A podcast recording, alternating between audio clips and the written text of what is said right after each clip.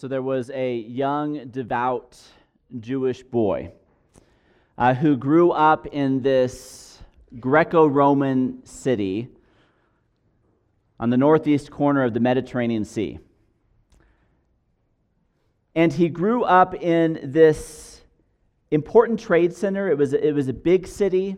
There was a lot of people coming and going, uh, lots of, uh, of manufacturing of things like cloth that was used for making tents.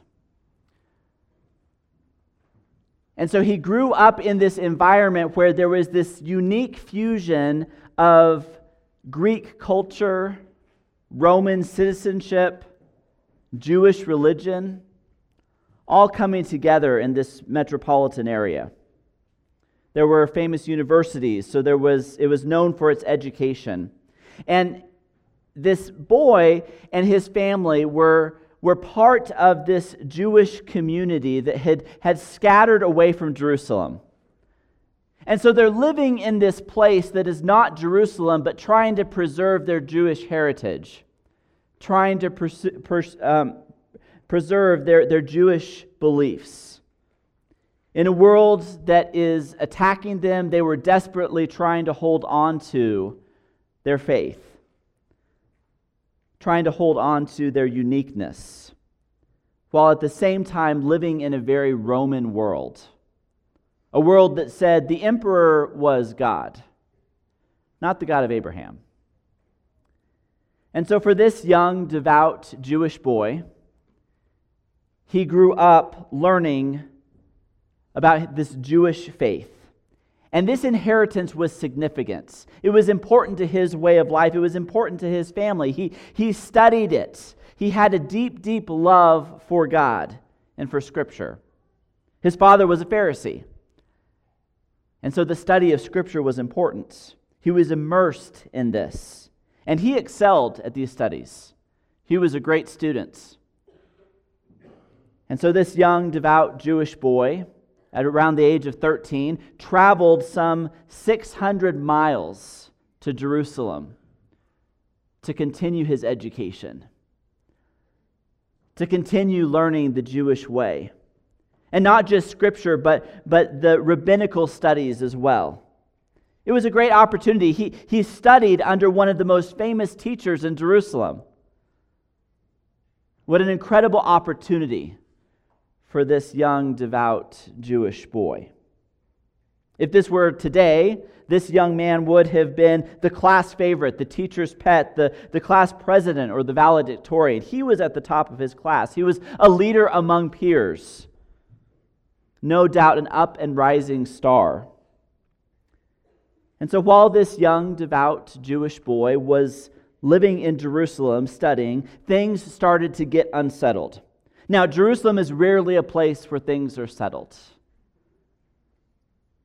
And things were stirring between the Roman occupation and Jewish revolt. There was always some, some conflict some threat to the peace. And so the desire to, to preserve faith dominated their way of thinking, dominated their politics, dominated their power structure. They wanted to pursue, per, preserve the Jewish way. And so this young Jewish boy, he begins hearing of disruption. He begins hearing his friends and his classmates and his teachers who are debating and questioning and arguing and fighting. This guy, Jesus, has come along. Who is he? And what is he up to? He had some pretty radical things to say about the Jewish leadership, the Jewish establishments. And then he's executed. And it wasn't the first time that there had been a radical uprising in Jerusalem.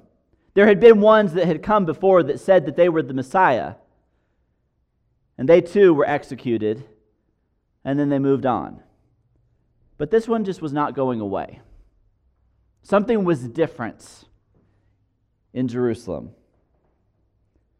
One of the Jesus followers was brought to the high priest and put on trial for the things that he was saying.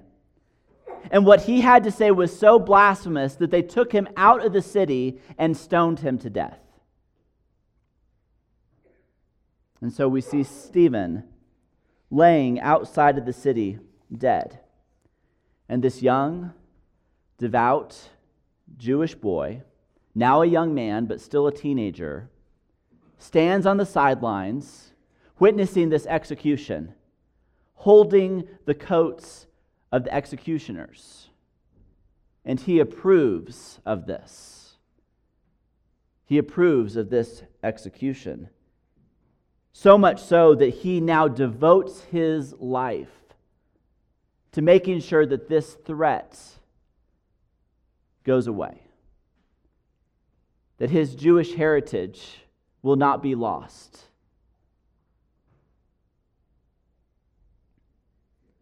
The threat must be stopped. And so, this devoted young man dedicates his life to stopping the way. There's another young, devout Jewish man. This one is living in Damascus, a very different city about 150 miles north of Jerusalem. It is for 4,000 years, this has been the capital city of one government after another. Damascus is always the prize win of war. And so there is there as well this great trade of beautiful treasures from the east treasures of silks and perfumes and carpets and foods, all coming into this rich city. But there's a, a strong Jewish community there as well. And this young, devout Jewish man lives here in Damascus. And similar to others who were scattered away from Jerusalem, he too is living this life trying to preserve, preserve his Jewish faith. Families trying to hold on to their uniqueness, hold on to their identity this second young, devout Jewish man starts to hear word of Jesus. Hearing word from Jerusalem that, that the Messiah has actually come. And there's disruption and there's conversation about who is this Jesus. Many didn't recognize him as the Messiah. And so he was executed.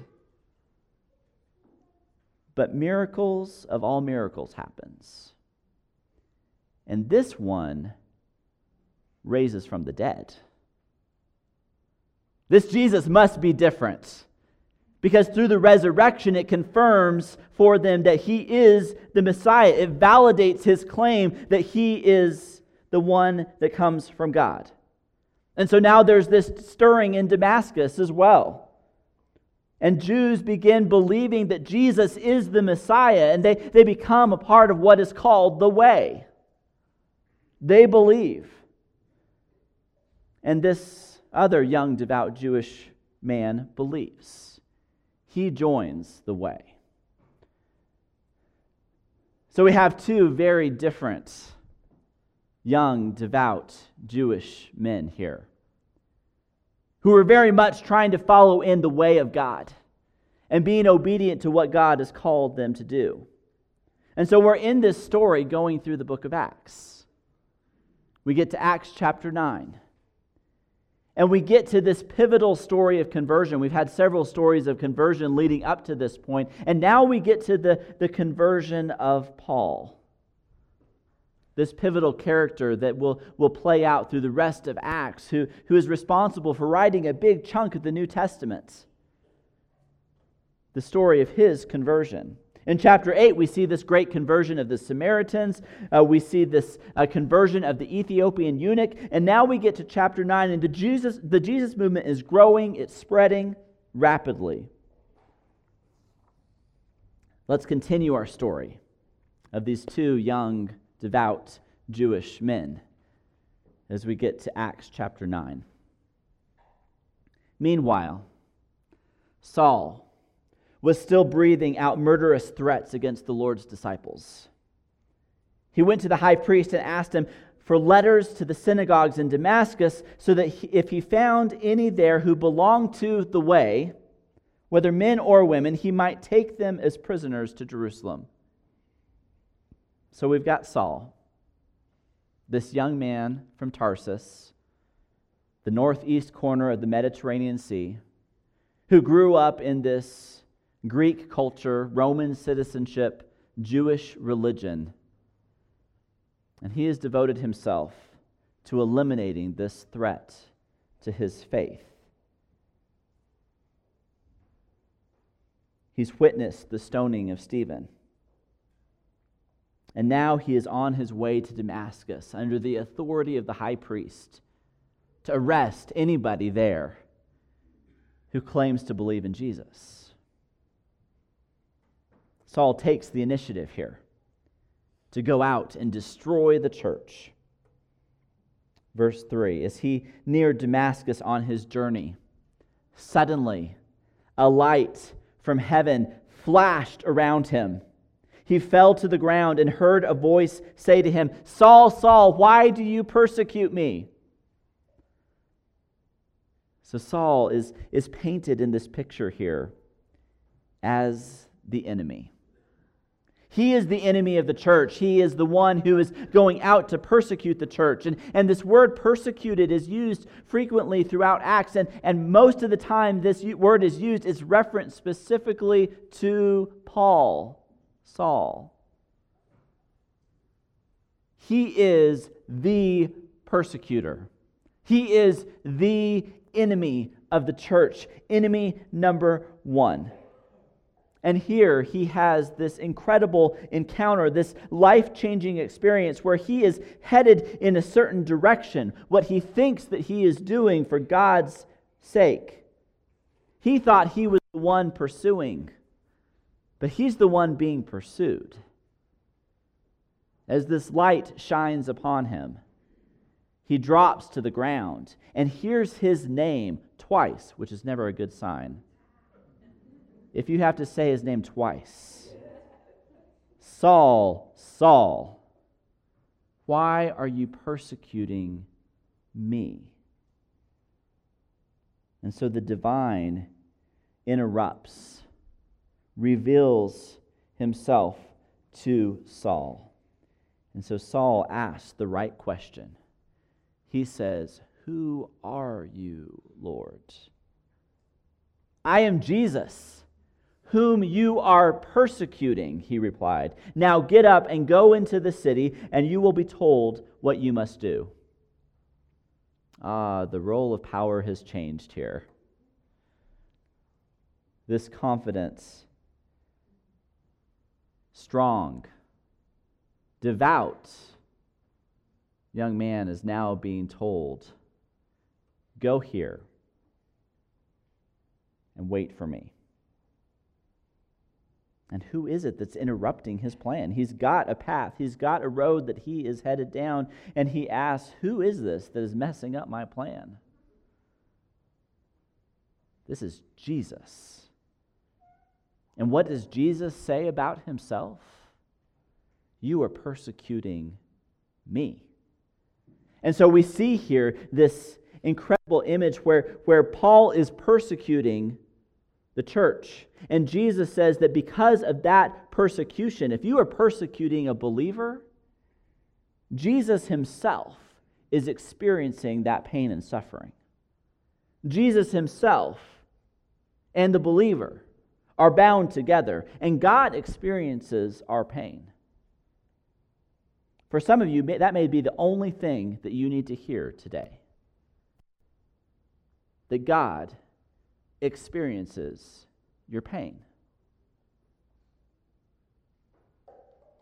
When someone persecutes a believer, when a believer is suffering, Jesus suffers as well. We continue on. The men traveling with Saul stood there speechless. Imagine this scene. You're, you're going with Saul to Damascus to go arrest the believers, and he now is laying on his face in the dirt, talking to someone. Who is this leader of ours that's lost it? They stood there speechless. They heard the sound, but they didn't see anyone. And Saul got up from the ground, but when he opened his eyes, he could see nothing. So they led him by hand into Damascus. For three days he was blind, and he did not eat or drink anything. Saul was blind before this. He just didn't know he was blind yet. Saul was blind to Jesus, and now he is physically blind as well. He's now helpless. He's broken. He's humbled. This, this man who has been moving about with power and position and authority now finds himself in this unexpected state, this humbled state. He's far from home, and now he is on the, the ground, blind, completely dependent on others, having to lead him like a little child. This great and mighty Saul is humbled he's broken down. And soon he will be joined in Damascus with another person who is in a very unexpected state as well Ananias. This other young, devout Jewish man who believes in the way. Continuing in verse 10 In Damascus, there was a disciple named Ananias. The Lord called to him in a vision Ananias, just once. yes, Lord, he answered. Now, this is Ananias' day, right? Jesus has called my name, and it's once, so it's the good way, not the bad way. Jesus is calling me by name. Yes, Lord. This is a clear calling from God. And what an incredible moment this must be. How many of us wish for that moment where God would just call us by name, that we would have a vision so clear of God calling us? But it doesn't stop there. Because the clearer the call, the more difficult the task. Ananias has a clear call. And maybe he spoke up a little too soon when he said, Yes, because this is what God tells him Go to the house of Judas on Straight Street and ask for a man from Tarsus named Saul, for he is praying. In a vision, he has seen a man named Ananias come and place his hands on him to restore his sight. He's already seen the dream. You're already on the hook for doing this. I'm asking, but not really asking. And Ananias says, Lord, I have heard many reports about this man and all the harm that he has done to your people in Jerusalem. And he has come here under the authority of the chief priests to arrest all who call on your name. Ananias is like, wait. You want me to do what? You want me to go where? To who? I know this Saul character. He is enemy number one of the church, and you want me to go to him? He's coming here to do us harm. And so Ananias has to make a decision. Do I act on the truth about someone that I know? I know that he's dangerous. Do I act on that truth and put myself into danger? Or do I follow the word of God? Do I follow the call of God to this dangerous person? Verse 15 But the Lord said to Ananias, Go. I wasn't kidding. Go. This man is my chosen instrument to proclaim my name to the Gentiles and their kings, and to the people of Israel. I will show him how much he must suffer for my name. Ananias has got to go. He must go. He must go to that person, that dangerous person, that threatening person, that enemy of the church. And the truth that we know about a person has to shift to what God knows about that person not just what we think we know about that person. We see through God's eyes. We see past what we think to be true. We see past our own safety into what is dangerous. Ananias must go for the sake of Jesus. He must go to enemy number one and so, will he take the risk? Will Ananias go? Will he take his place in the ranks of disciples who have been faithful to the call, faithful to, to carry out the name of Jesus, even in the midst of danger and risk? Will he go even to a killer? Yes. Ananias will go. And then Ananias went to the house and he entered it, and placing his hands on Saul, he said, Brother Saul, the Lord Jesus who appeared to you on the road as you were coming here, has sent me so that you may see again and be filled with the Holy Spirit. Immediately, something like scales fell from Saul's eyes, and he could see again. He got up and was baptized, and after taking some food, he regained his strength. Brother Saul, brother, offering fellowship being brought into the new community, being transformed from enemy into brother.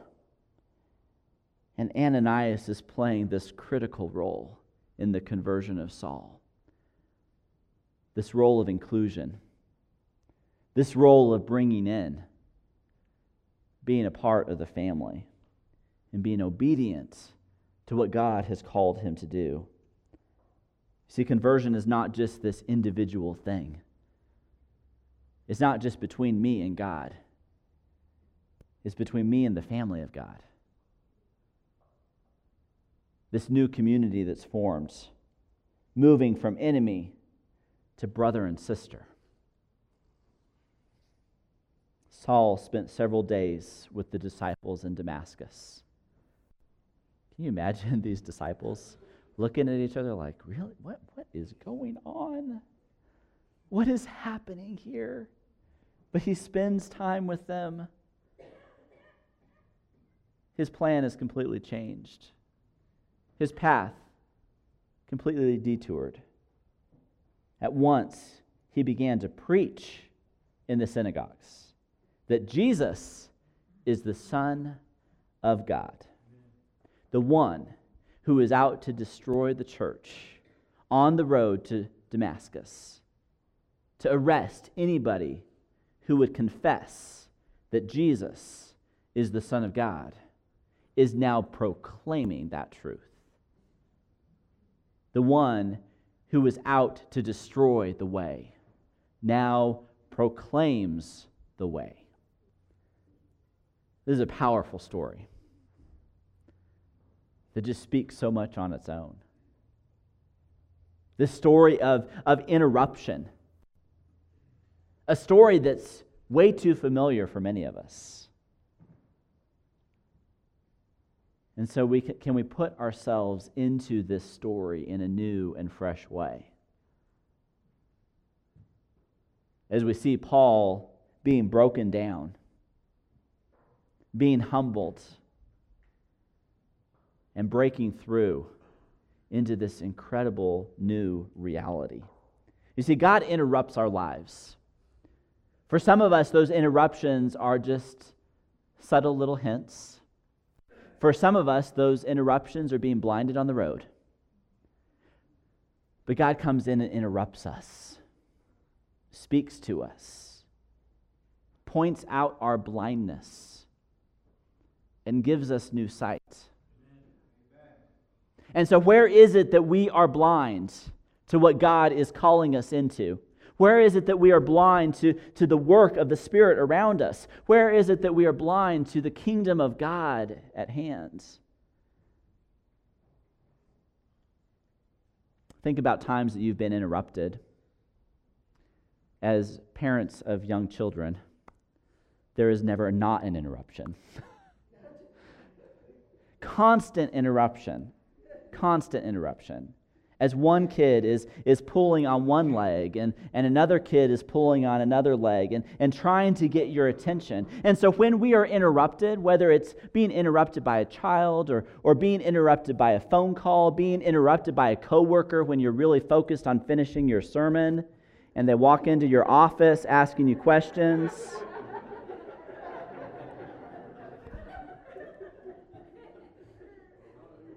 yeah. The part that didn't make sense is when Corey walked in and interrupted me. we have these interruptions. Sometimes we're just oblivious to those interruptions, right? If you've had young children, maybe you know sometimes the sound of these kids, you just, you just gloss over at times. You just don't hear it anymore. Or maybe it's a buzzing phone or a certain alarm clock in the morning. There's these things that you just become oblivious to. You don't even pay attention to the interruption anymore. And the interruption gets louder and louder and louder, and you finally shift your attention to, to pay attention to the interruption and realize the thing that you thought was so much more important really is not all that important. That maybe that interruption really was a crisis. For Paul, for Saul, out on the road on the way to Damascus, there was this interruption. He thought he knew the way, he thought he knew the path, he thought he knew what God wanted for his life. And the little interruptions were not enough. This flash of light had to throw him onto the ground blind to get his attention,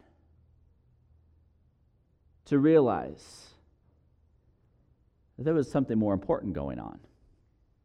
There was something that he missed, something that he was blind to.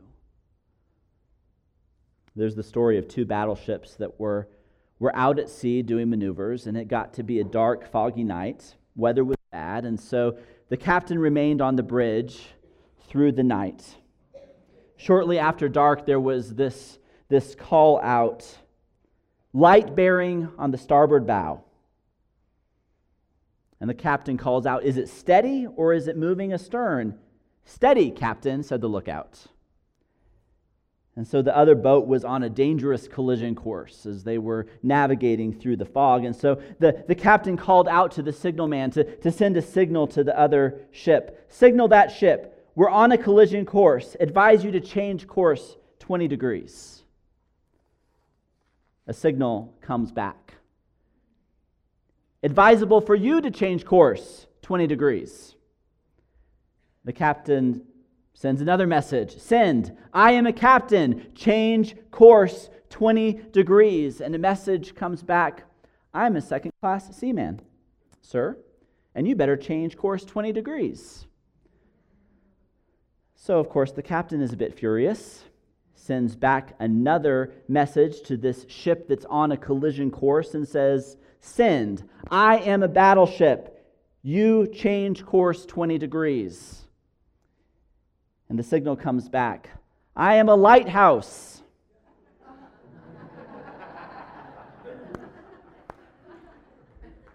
and so the captain mutters, change course 20 degrees. We have these moments where we are convinced that we're on the right path.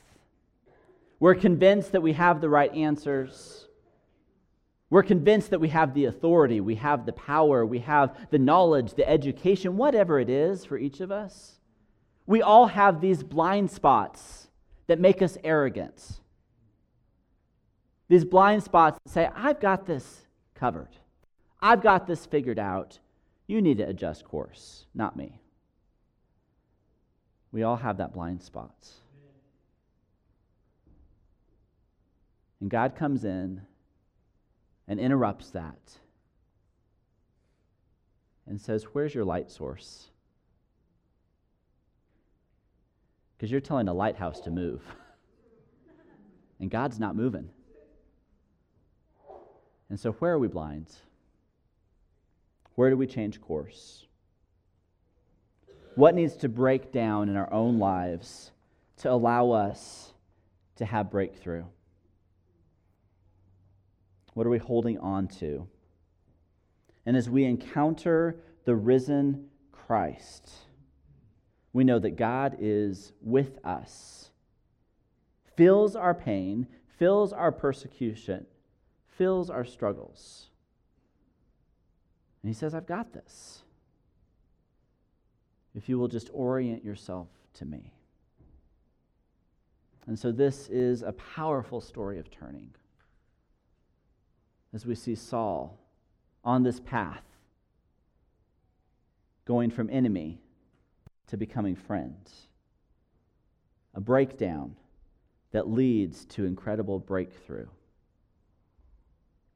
And we'll get to read more about Paul as we continue this incredible story through Acts.